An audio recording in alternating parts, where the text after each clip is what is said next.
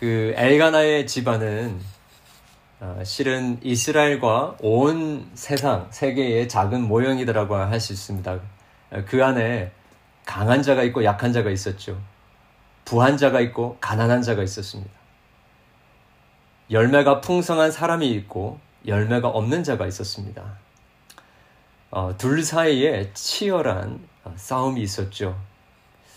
어, 늘 약하고 가난하고 열매 없는 자는 천대와 멸시를 당하는 것 같고 지는 것 같은데 하나님은 그를 아무리 약하고 천하고 지는 것 같아도 은혜 받은 자를 높여 주시는 것입니다.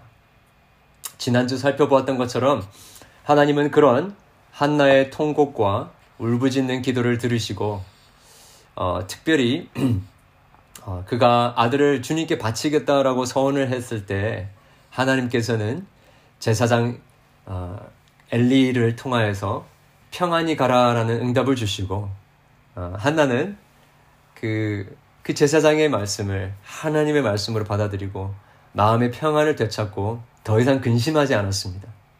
하나님께서 이제 그를 생각하시고 사무엘을 주셨죠. 그렇게 하나님께서는 어, 그 이름은 은혜 받은 자이지만 아이도 낳지 못하는 그 불임과 생명을 출산하지 못하여 비참하고 나다진 한 여인의 그 간구와 기도를 들어주시고 사무엘 어, 하나님이 하나님께 구하였더니 들어주시는 은혜를 베풀어 주십니다. 그것은 영적 불임과 메마름 가운데 있었던 이스라엘, 나아가서 하나님의 백성들의 기도를 들으시고 이제 새 일을 창조하시겠다라는 하나님의 응답이었고 새 창조의 신호탄이었다라고 할 수 있습니다. 이제 어, 우리 이야기의 관심은 어, 한나가 어떻게 하나님께 그 서원을 갚을 것인지에 맞춰지죠. 어, 한나는 여러분 어떻게 반응할까요? 어, 이제 하나님께서 주신 그 아이, 그 아이를 얻게 되었으니까 이제 그 아이로 함께 경쟁 상대였던 그 원수였던 분인 나를 반격하고 복수하는 도구로 사용할까요? 혹은 자기의 꿈을 이루는 도구로 사용을 할까요?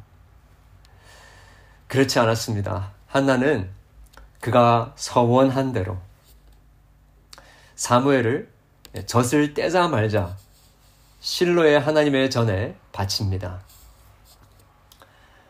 어, 한나는 주저하지 않았어요. 우리 23절, 24절에 보게 되면요. 그것을 알고, 알 수 있는데, 젖대기까지 기다리다가 젖을 뗀 후에 그를 데리고 갈새. 예. 어, 주저하지 않았다는 것을 알수 있습니다. 당신은 젖을 떼는 데 있어서 요즘보다도 좀 더 많이 걸린 것을 보는데, 한 2년에서 3, 3년 정도로 봅니다. 어, 여러분 그 두 살, 세 살 때 아이들을 제일 예쁘지 않습니까? 그죠?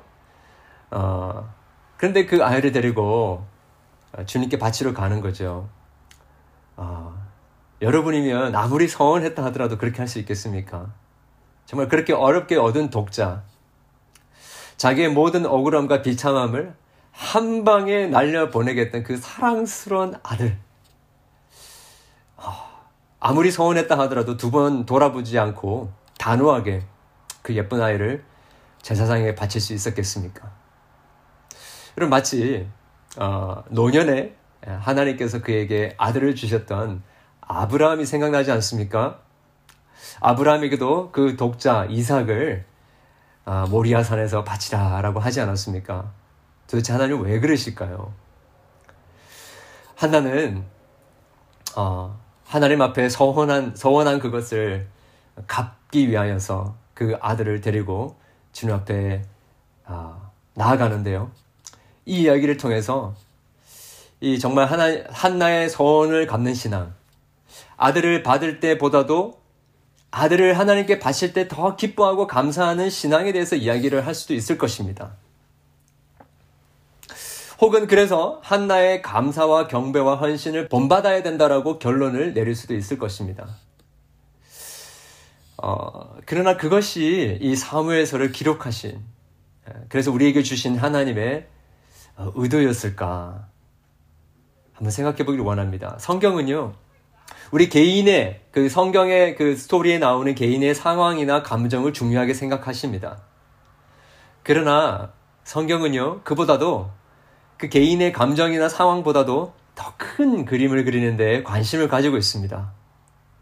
즉, 그 그림은 어떻게 하나님이 그 예수 그리스도 안에서 구원을 성취하시고 하나님의 나라를 이루시는가에 관심이 있습니다. 누가복음 24장 27절에 보시면 여러분 엠마오로 가는 그두 제자에게 말씀하시죠. 이, 이 모세와 모든 선지자의 글로 시작하여 모든 성경에 쓴 바 자기에 관한 것을 자세히 설명하셨다라고 하셨습니다.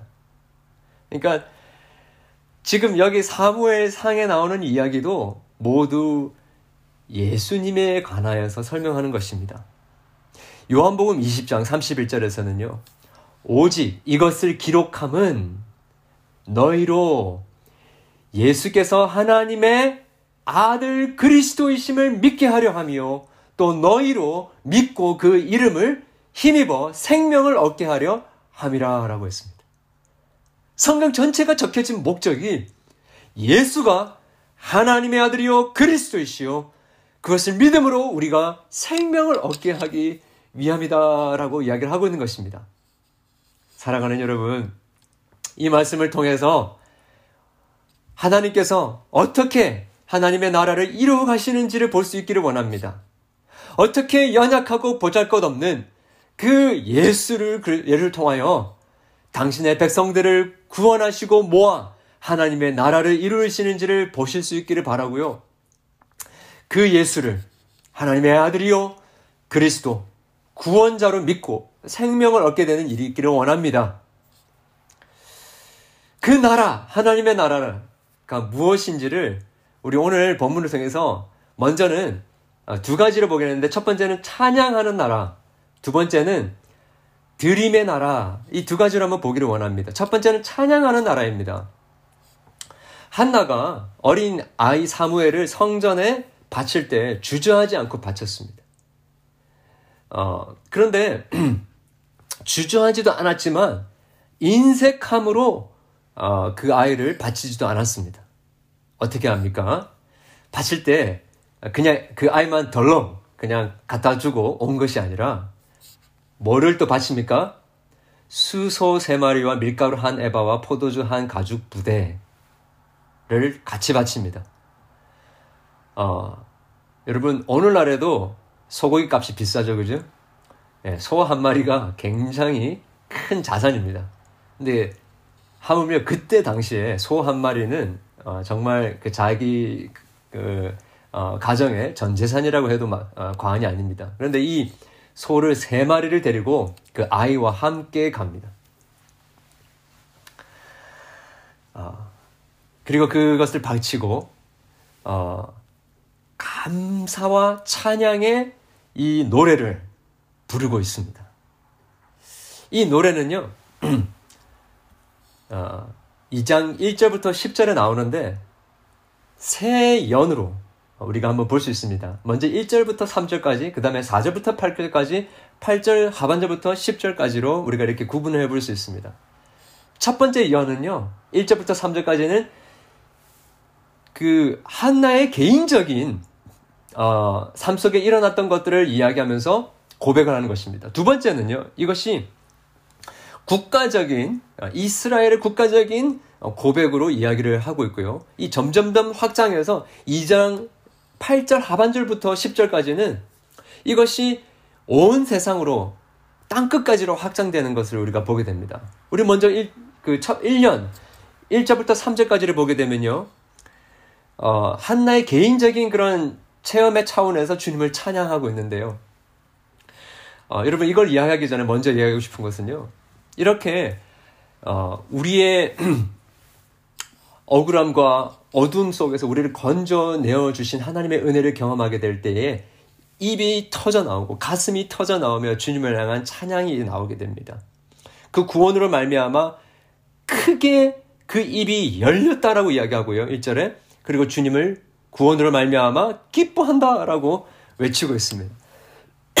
여러분, 하나님의 나라는 이렇게 입을 열어 우리를 구원하신 주님, 낮은 곳에서 우리를 다시 높은 곳으로 이렇게 세워주시고, 우리의 수치와 우리의 억울함과 우리의 눈물을 씻기시고, 우리 가운데 구원의 은혜를 베풀어 주신 주님을 기뻐하며 입을 열려 열어 찬양하는 나라가 바로 하나님의 나라입니다. 근데 여기서 어, 한나는 두 가지 이미지를 사용합니다. 뿔의 이미지, 하나는 반석의 이미지를 사용하고 있습니다. 그런데 참 아이러니하게요. 사무엘서의 맨 앞부분에 이 뿔과 반석의 이미지를 가지고 주님을 찬양하는 한나의 모습이 나오는데 사무엘서 마지막 사무엘 하 22장에 보게 되면요.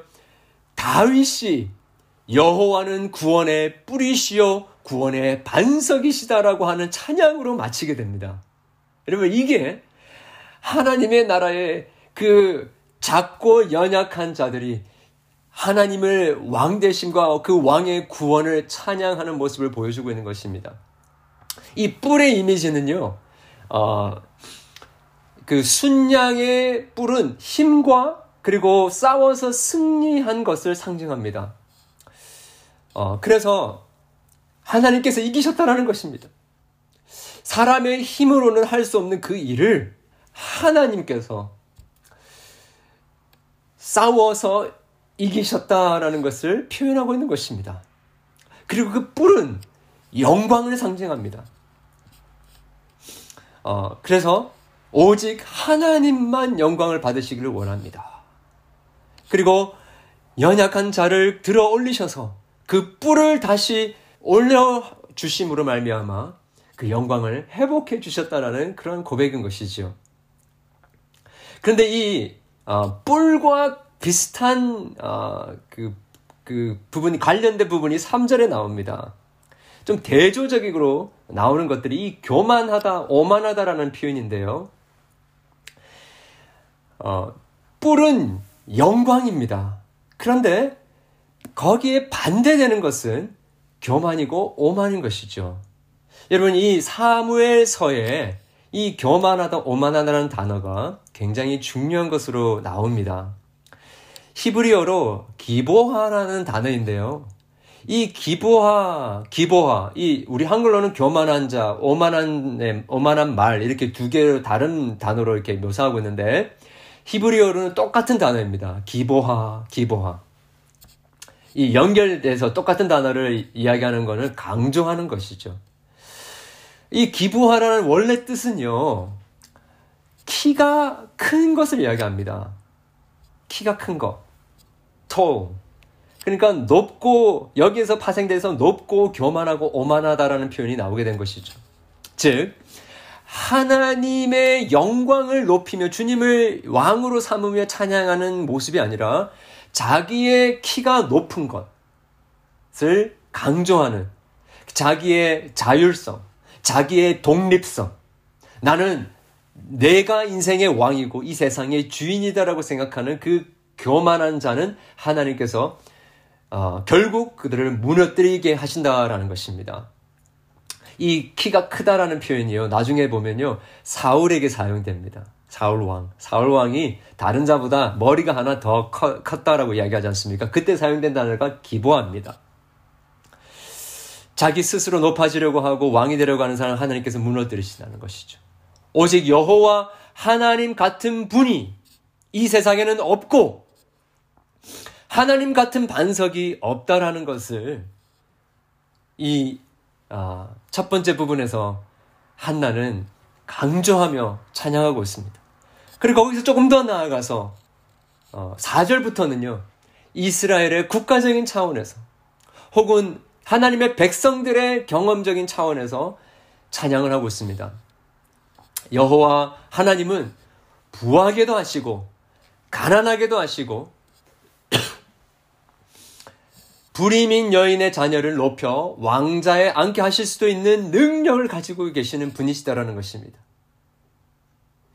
잘 먹던 자가 굶주리게 되고 굶주리던 자가 먹게 되는 것을 이야기합니다. 아이를 잘 낳는 여인이 아이를 잃어버리고 불임인 여인이 집안 가득 아이를 가지게 됩니다.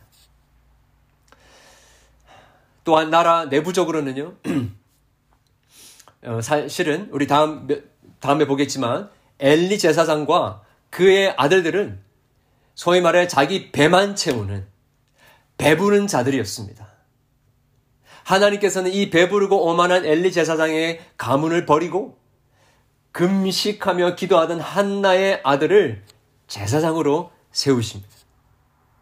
나아가서 당시 하나님의 택하신 백성 이스라엘은요, 팔레스타인 민족들에게 엄청난 능력과 괴롭힘을 당하고 있었어요.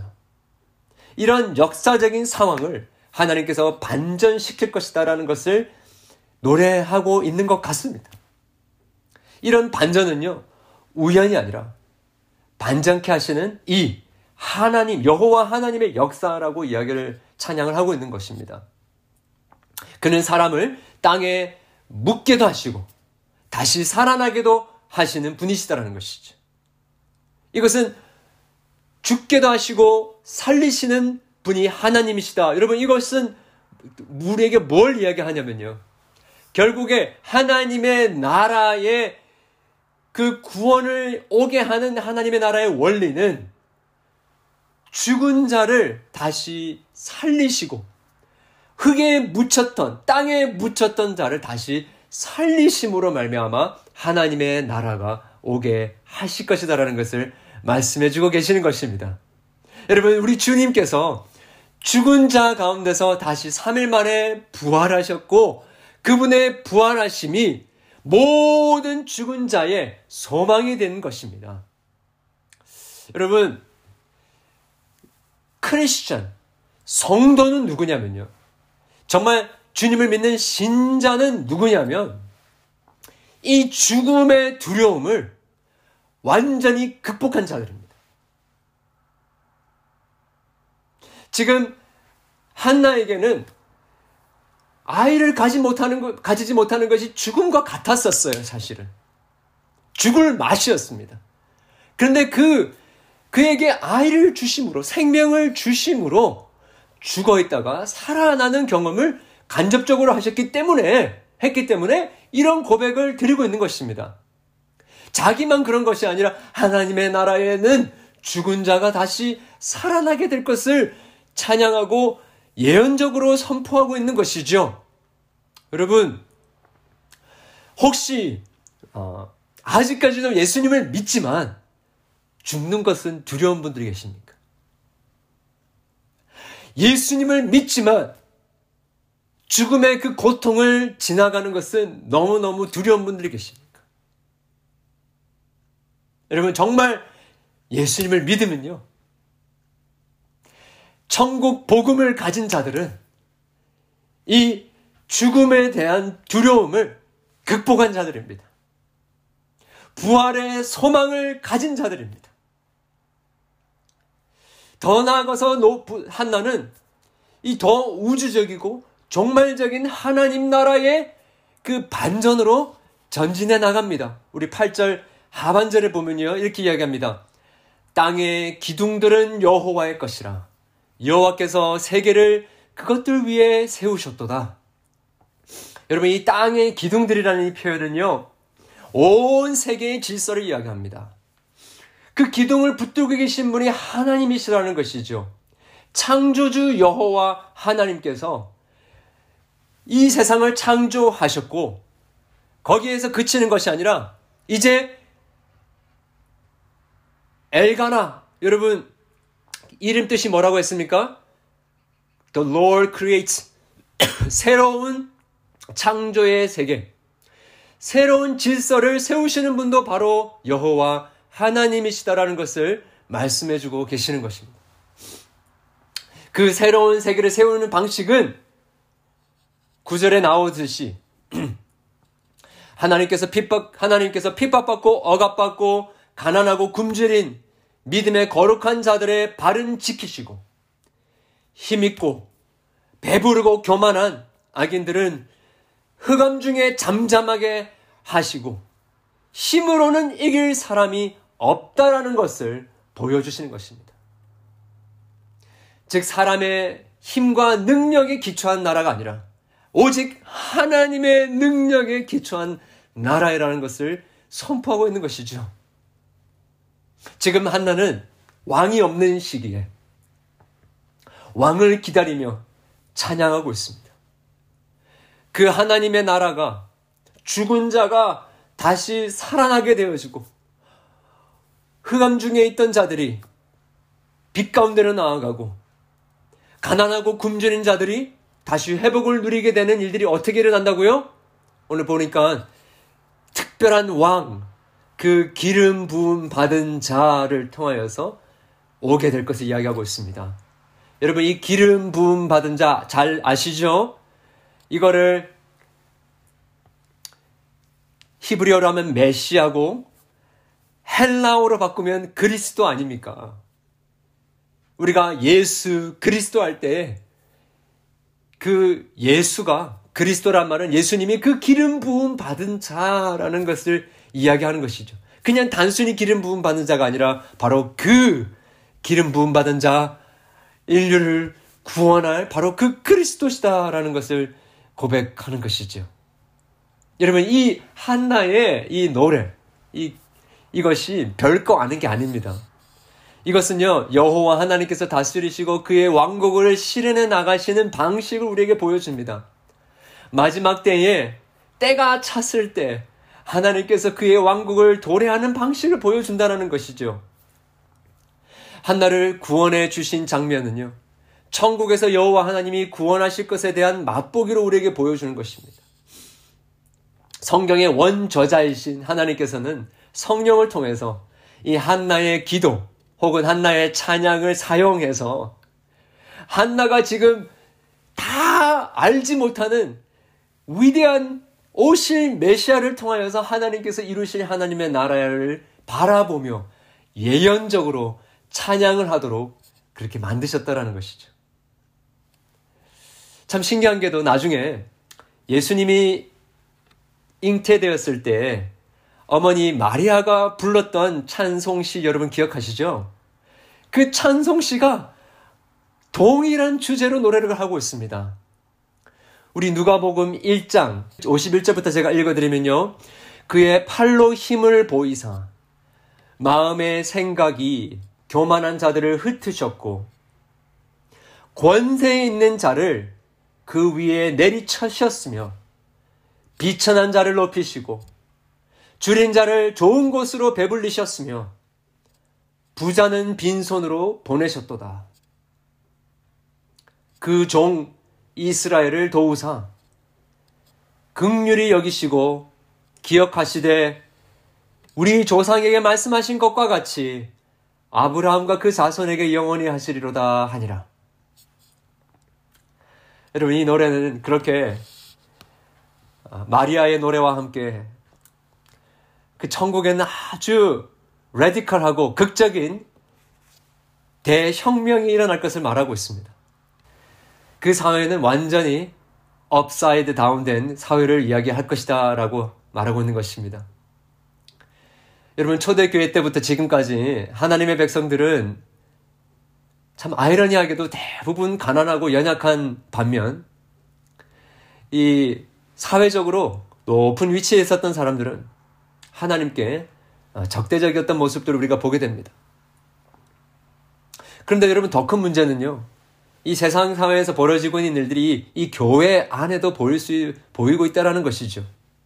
점점 더 많은 사람들이 세상적인 성공, 명예, 물질적인 번영과 안락함을 추구하고 예수 그리스도를 추구하며 가난하고 상하고 심, 상한 심령으로 갈망하는 사람들의 수는 점점점 줄어들어가는 가는, 가는 것 같습니다.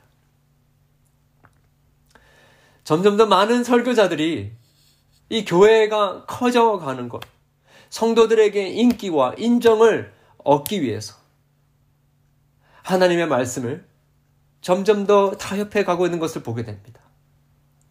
그래서 우리는 오늘날 한나와 함께 노래를 불러야 됩니다. 용사들의 활은 꺾으시고 교만하고 오만한 자들을 물리쳐 주시옵소서.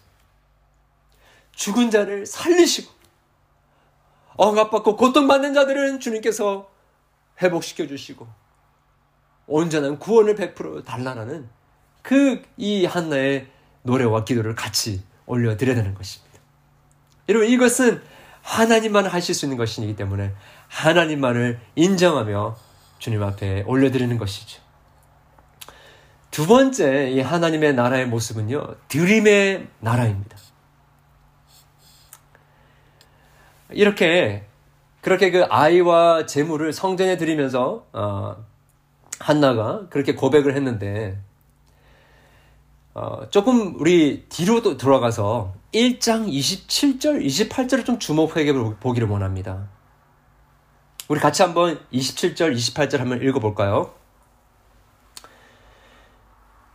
이 아이를 위하여 내가 기도하였더니 내가 구하여 기도한 바를 여호와께서 내게 허락하신지라.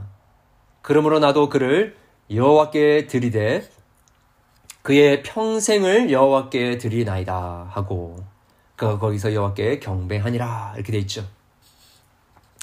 우리 한글 성경으로 보게 되면 이게 잘 드러나지 않는데 지금 이 짧은 이 두 절에 동일한 어근은 아, 그 어, 단어를 네 번이나 사용하고 있습니다. 제가 좀 하이라이트들을 해드리면요. 지금 이렇게 이야기하죠. 이 아이를 위하여 내가 기도하였더니 내가 구하여 했을 때 이 구한다라는 표현이 어, 히브리어로 샬 이렇게 하는 단어에서 나오는 것입니다. 이 구하다라는 표현. 그 다음에 나오는 기도한 바하고 똑같은 단어입니다. 샬, 샤올 이렇게 나오죠. 기도한 바를 여호와께서 내게 허락하신지라 그러므로 나도 그를 여호와께 드리되 이렇게 됐는데요. 요 단어가 굉장히 어, 재밌는 단어입니다. 여호와께 드리되 했는데 자세히 보면요. 한글로 번역을 굳이 하자면 이렇게 이야기합니다. 여호와께 구했던 것을 드리되 이렇게 되는 것입니다. 그리고 그 다음에 그의 평생을 여호와께 했는데 여호와께 드린다 했는데 원래 의미는 똑같은 것입니다. 여호와께 구했던 것을 드리나이다 이런 의미입니다. 그러니까 계속해서 샤울 샤알이라는 단어를 계속해서 네 번이나 사용하고 있어요. 그래서 이 히브리어를 쓰던 사람들은 지금 사무엘서에서 샤알, 샤울, 샤알, 샤울 이렇게 계속해서 네 번 반복되면요. 아니 이게 왜 계속 반복되는가 바로 알아차릴 수 있었던 것이에요. 근데 그 뜻이 구한다라는 표현인데요. 어, 여러분 한나가 하나님께서 주신 그 아들을 아이를 사무엘이라고 이름을 지었습니다. 어, 그런데 이 사무엘 또한 샤울이라는 단어와 관계가 있습니다. 그래서 여호 내가 여호와께 그를 구하였다라고 하면서 한나가 고백을 하죠. 근데 사실 사무엘이란 단어 이 이름은 어떻게 보면 하나님의 이름이다라고도 해석이 될 수 있습니다. 그런데 굳이 한나가 사무엘의 이름을 지으면서 내가 여호와께 그를 구하였다. 샤알이라는 단어로 이야기하는 이유가 있어요. 그것은 지금 여기서 나오는 27절, 28절에 나오는 구했다라는 표현과 밀접한 관계가 있기 때문인 것입니다. 어,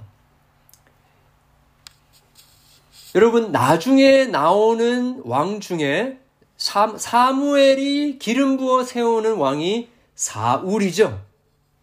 사울이라는 이름 자체가 구하다라는 뜻입니다. 자, 그러면 이걸 통해서 다 이 사무엘성, 사무엘서를 적은 사람이 뭘 이야기하고 싶었던 것인가? 이 말입니다. 하나님께서는, 어, 한나가 강구했을 때에 사무엘을 주십니다. 이, 이 말은 무엇이냐면, 사무엘이 하나님의 백성들이 지금 억압 가운데 있고 왕이 없는 가운데 그들에게 주고자 하였던 응답이다라는 것입니다. 이해되시죠? 한나가 강구했을 때 사무엘을 주셨습니다. 그 사무엘을 통하여서 하나님은 이것이 너희들이 구한 것이다 라고 말씀해 주시는 것이죠. 그 사무엘 제사장, 마지막 사사였던 사무엘이 너희들이 구해, 구했던 것이고 그 구한 것은 내가 너에게 준 것이다 라고 하는 것이죠. 그러니까 앞으로 올 왕은 너희들이 기다려야 한다. 내가 사무엘을 통하여서 너에게 왕을 줄 것이다. 굳이 이제 구하지 않아도 된다라고 이야기하고 있는 것이죠. 근데 여러분, 저와 여러분이 알다시피 이스라엘 백성들은 계속 구하지 않습니까? 그럴 필요가 없었다라는 것입니다. 근데 정말 하나님께서는 이 사무엘을 통하여서 하나님께서 이스라엘 백성들이 구한 그것을 주셨다라고 이야기하고 있는 것입니다. 하나님은요, 우리가 구하는 것을 주시는 분이십니다. 여러분, 사무엘을 통하여서 하나님이 주시고 싶으셨던, 이미 주셨던 그것은요, 진정한 왕입니다. 하나님이 주실 왕이었습니다. 그분은 바로 나중에 오실 기름 부음 받은 자, 바로 예수 그리스도를 가리키는 것입니다. 바로 예수님이 하나님이 아, 우리가 구했던 것이고 하나님께서 우리에게 구한 것을 주시는 것이다라고 이야기하는 것이죠. 성경은요, 하나님은 우리가 구하기도 전에 우리가 필요한 것을 아신다라고 하셨죠. 그래서 마가복음 7장에 예수님께서 이런 비유 하시지 않습니까? 너희 중에 누가 아들이 떡을 달라 하는데 돌을 주며 생선을 달라 하는데 뱀을 줄 사람이 있느냐 하시면서 너희가 악한 자라도 좋은 것을 주시 자, 좋은 것을 자식에게 줄 줄 알거든 하물며 하늘에 계신 너희 아버지께서 구하는 자에게 좋은 것을 주시지 않겠느냐 네, 하시죠. 그러면서 구하라. 그리하면 너에게 주실 것이라 찾으라 찾을 것이고 문을 두드리라 그러면 열릴 것이다. 구하는 이마다 받을 것이요 찾는 이마다 찾아낼 것이요 두드리는 이마다 열릴 것이다. 여러분 이게 무슨 말인지 아십니까? 하나님은 우리 구할 때 구한 것을 주십니다. 이미 주셨습니다. 여러분 우리는 다양한 것을 구하죠. 돈을 원하고 경제적인 독립을 원하고 건강을 원하고 성공과 풍요와 만족을 구합니다. 우리가 그것들을 가지고 기도합니다. 그게 잘못됐다는 이야기가 아니고요. 우리가 필요가 있으면 기도해야 됩니다. 구해야 됩니다. 근데 여러분, 하나님 그걸 다 아십니다. 그러면서 하시는 말씀이 이거예요. 네가 이것저것 구하는데 네가 진짜 원하는 거 진짜 구하는 게 뭔지 아냐? 그리스도야. 내가 너에게 줄 왕이야. 라고 하시는 것입니다. 그분을 가지면 너의 목마름도 해결되고 굶주림도 해결되고 건강도 결핍도 갈망도 야망도 불만족도 모든 것이 해결될 거야 라고 이야기하시는 것입니다. 그렇게 구한 것을 받으면 그 구하여 받은 것을 하나님께 다시 드리게 되는 역사가 일어나게 된다는 것입니다. 구한 것을 받은 사람만 하나님께 드릴 수 있습니다. 지금 한나가 드리는 것은요, 하나님께서 그가 구한 것, 하나님께 구한 것을 드리고 있습니다. 무슨 일이 벌어지고 있냐면, 하나님께서 그가 구한 것을 그에게 주었던 것처럼, 한나는 하나님께로부터 구한 그것을 받았던 것처럼 동일하게 하나님 앞에 받은 그것을 하나님께 다시 올려드리는 그것을 다시 시연하고 다시 리허설하는 일들을 지금 행하고 있는 것입니다. 진정으로 은혜 받은 자의 증거는요, 자기의 것에 대한 미련과 아쉬움이 없는 사람입니다. 이 세상에 가지는 것들에 대하여 미련과 아쉬움이 없는 자들입니다. 왜요? 모든 것이 하나님의 은혜로 거저 주어진 것을 알기 때문에 자기 것이다라고 주장하는 게 어리석이다는 것을 알, 어리석인 것이라는 걸 알고 있기 때문에 하나님께로부터 받은 모든 것을 아깝지 않은 마음으로 드리는 것을 말하는 것입니다. 이걸 한 단어로 이야기하면요. 감사입니다. 감사. gratitude. 그 감사 때문에 우리에게 generosity, hospitality, 환대와 자비로운 마음, 넉넉한 마음이 일어나게 된다는 것입니다. 천국의 삶의 핵심은요, 이 감사와 드림과 예배와 헌신과 헌물입니다. 여러분, 지금, 어, 한나가 사랑하는 아이 사무엘을 드리는 이 장면 속에서 우리는 한 가지 교훈을 배웁니다. 우리의 자녀는요, 우리의 것이 아니라 하나님께서 우리에게 주신 것이다. 라는 것입니다. 그렇기 때문에 우리는 우리의 자녀들을 우리의 소, 우리의 손 안에 넣어서 마음대로 움직이고, 지기고, 이 아이를 통하여서 나의 어떤 목적을 이루고자 해서는 안 된다는 것이죠. 우리 자녀들은 하나님의 것이기 때문에 하나님께 드려야 된다는 것입니다. 참 여러분 신기한 것은요. 이 하나님의 나라의 원리는 움켜 잡으려고 하면 할수록 잡혀지지 않는 것입니다. 더 많이 잃어버리게 됩니다. 살려고 하는 자는 죽고 죽으려고 하는 자는 목숨을 잃어버리게 되는 것입니다. 우리 자녀들 얼마나 소중합니까? 그런데 정말 우리 아이들 사랑하면요. 우리 아이들을 하나님께 맡겨야 됩니다. 하나님께 드려야 됩니다. 그러면 하나님께서 그 아이를 책임져 주시는 것입니다. 종종 그런 분들 계세요. 아, 내가 죽는 거는 괜찮은데 우리 아이들이 내가 일찍 죽으면 고생하고 어, 힘들면 어떡하나 걱정하시는 분들 계시는데 걱정하지 마십시오. 지금 세 살짜리 아이도 하나님께 맡기지 않습니까? 하나님께서 책임져 주십니다. 여러분 이렇게 하나님의 나라의 백성들은 언제든지 즐거운 마음으로 하나님께 하나님께로부터 구한 것을 받은 것을 올려드릴 준비가 되어 있는 자입니다. 우리의 건강도, 우리의 시간도, 우리의 물질도, 우리의 음식도, 집도 아무리 우리가 간절히 기도해서 얻은 것이라 할지라도 아무리 우리가 평생 노력해서 이룬 것이라 할지라도 그 모든 것은 우리가 이룬 것이 아니라 하나님이 우리에게 주신 우리가 구하여 얻은 것이기 때문에 하나님의 선물이기 때문에 우리는 그것을 아낌없이 주님 앞에 올려 드려야 하는 것입니다. 그래서 아브라함도 노년에 가진 그 소중한 사랑하는 이삭이었지만 그를 주님 앞에 마음껏 올려드릴 수 있었던 것이죠. 여러분, 어,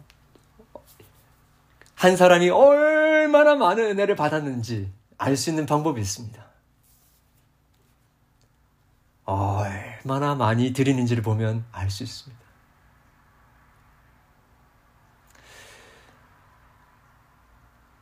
제가 신학 석사를 했던 그곳에 어, 저를 지도했던 한 교수님, 젊은 교수님이 적은 책이 있는데 제목이요. 환대와 구원이라는 에, 이름으로 번역이 되었습니다. 그런데 이 영어 제목이 굉장히 어, 좀 충격적입니다. 그 제목이 뭐냐면요. Saved by Faith and Hospitality. 처음에 저는요, 제가 잘못 읽었나 싶었어요. 아니, 구원, 믿음으로 구원을 얻는데, hospitality, 환대로 구원을 얻는다라는, 이거는 공적 사상 아닌가라는 생각하면서 조금 의심스러웠습니다. 그런데 포인트가 뭐냐면요. 구원을 받은 사람, 구원인, 미, 구원을 받는다라는 것은요. 먼저는 하나님의 환대와 하나님의 섬김으로 우리가 구원을 받는 거죠. 그 받은 사람은요. 이제 환대의 삶, 나눔의 삶, 드림의 삶을 살 수밖에 없다라는 것을 이야기하고 있는 것입니다. 많이 은혜 받았습니까? 여러분, 우리는 이 세상에서 가장 소중한, 가장 위대한 하나님의 선물이신 예수 그리스도를 우리가 받았습니다. 그 선물을 받았습니다. 그러면 이제는 우리가 남은 이 세상에서의 삶은 아니 이제 주님 영, 오실 주님의 영원한 나라에서 우리의 삶은 드림의 삶입니다. 많이 드리십시오. 많이 환대를 허스피탈리티를 나누십시오. 어떻게 할지 모르시는 분들 계시면 제가 가르쳐 드릴게요. 네. 교회에도 헌금하십시오, 여러분. 우리 젊은 성도님들이 헌금 잘 안 하시는 거, 것 같기도 해요. 그런데 여러분, 많이 들으십시오. 많이 은혜 받았으면요, 들으십시오. 아유, 뭐, 헌금하면 그 교회에서 그것도 잘못 사용하면 어떻겠냐, 뭐, 걱정하지 마십시오. 하나님이 받으시는 것입니다. 하나님의 뜻대로 사용되는 것입니다. 원하시면 제가 이 근처에 있는 자선단체 다 가르쳐 드리겠습니다. 예, 스포케인에 유니언 가스플 미션이라는 데도 있습니다. 홈리스 섬기는 사람들입니다. 또 고아들, 과부들 섬기는 단체요. 많이 나누십시오. 이렇게 이야기하면 이 많이 받은 자를 좀 오해하시는 분들이 계시는데, 어, 지난 한 주 동안에 우리 90일 성경 통독에서 읽었던 게 욥기였습니다. 욥기. 욥은 많았죠. 재산이 많았습니다. 그런데 여러분 잘 아시다시피 하나님께서 사단의 명령에서 그의 가지고 있는 모든 것을 가져가셨습니다. 자기의 건강까지도 가져가셨습니다. 여러분 그때 요압이 뭐라고 고백합니까? 주신 자도 여호와시오. 취하신 자도 여호와시오. 내가 주의 이름을 여호와의 이름을 찬송할지어다. 여러분 주신 자도 여호와시고 취하신 자도 여호와십니다. 하나님은 주시기도 하시고 가져가시기도 하십니다. 우리가 할 거는요. 감사하며 우리가 이미 받은 것 그것을 감사하면서 이미 다 가져가셨다 할지라도 주님 앞에 아낌없이 모든 것을 드릴 준비가 되어 있는 자가 하나님의 백성인 것입니다. 종교개혁자 칼빈인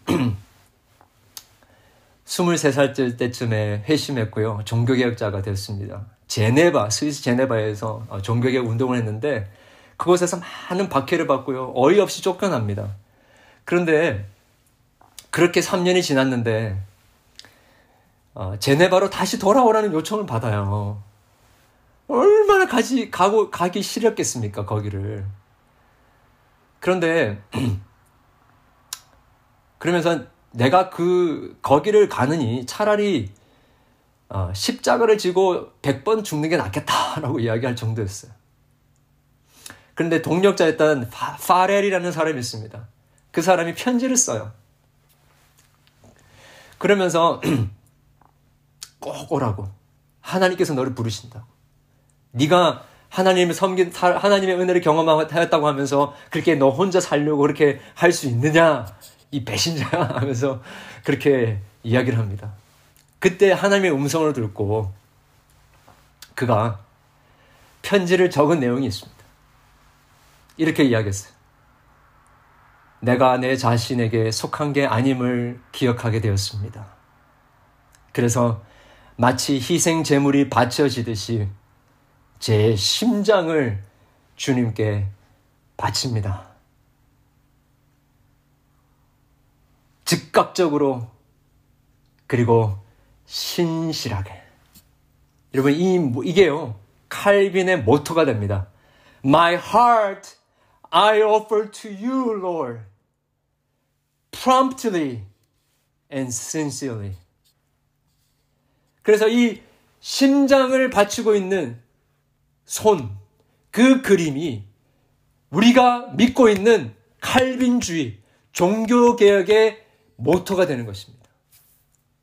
여러분, 주님께서 내가 내, 너를 위하여 내 아들 모든 것을 너에게 주었으니까 내 심, 너의 심장을 다호하시면 여러분 주실 준비가 되어 계십니까?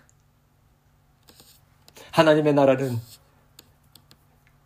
이렇게 많이 탕감받고 용서받은 자가 많이 은혜를 베푸는 자입니다.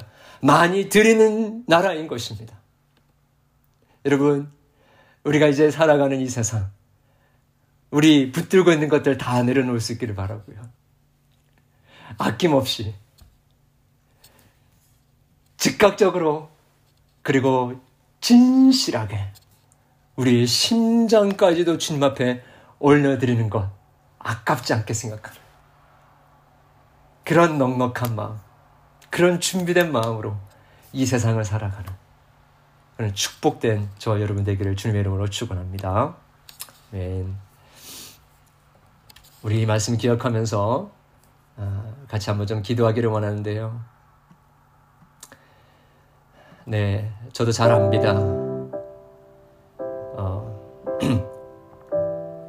우리가 주님을 믿는다고 하면서도 주님의 은혜를 그렇게 많이 경험했다고 하면서도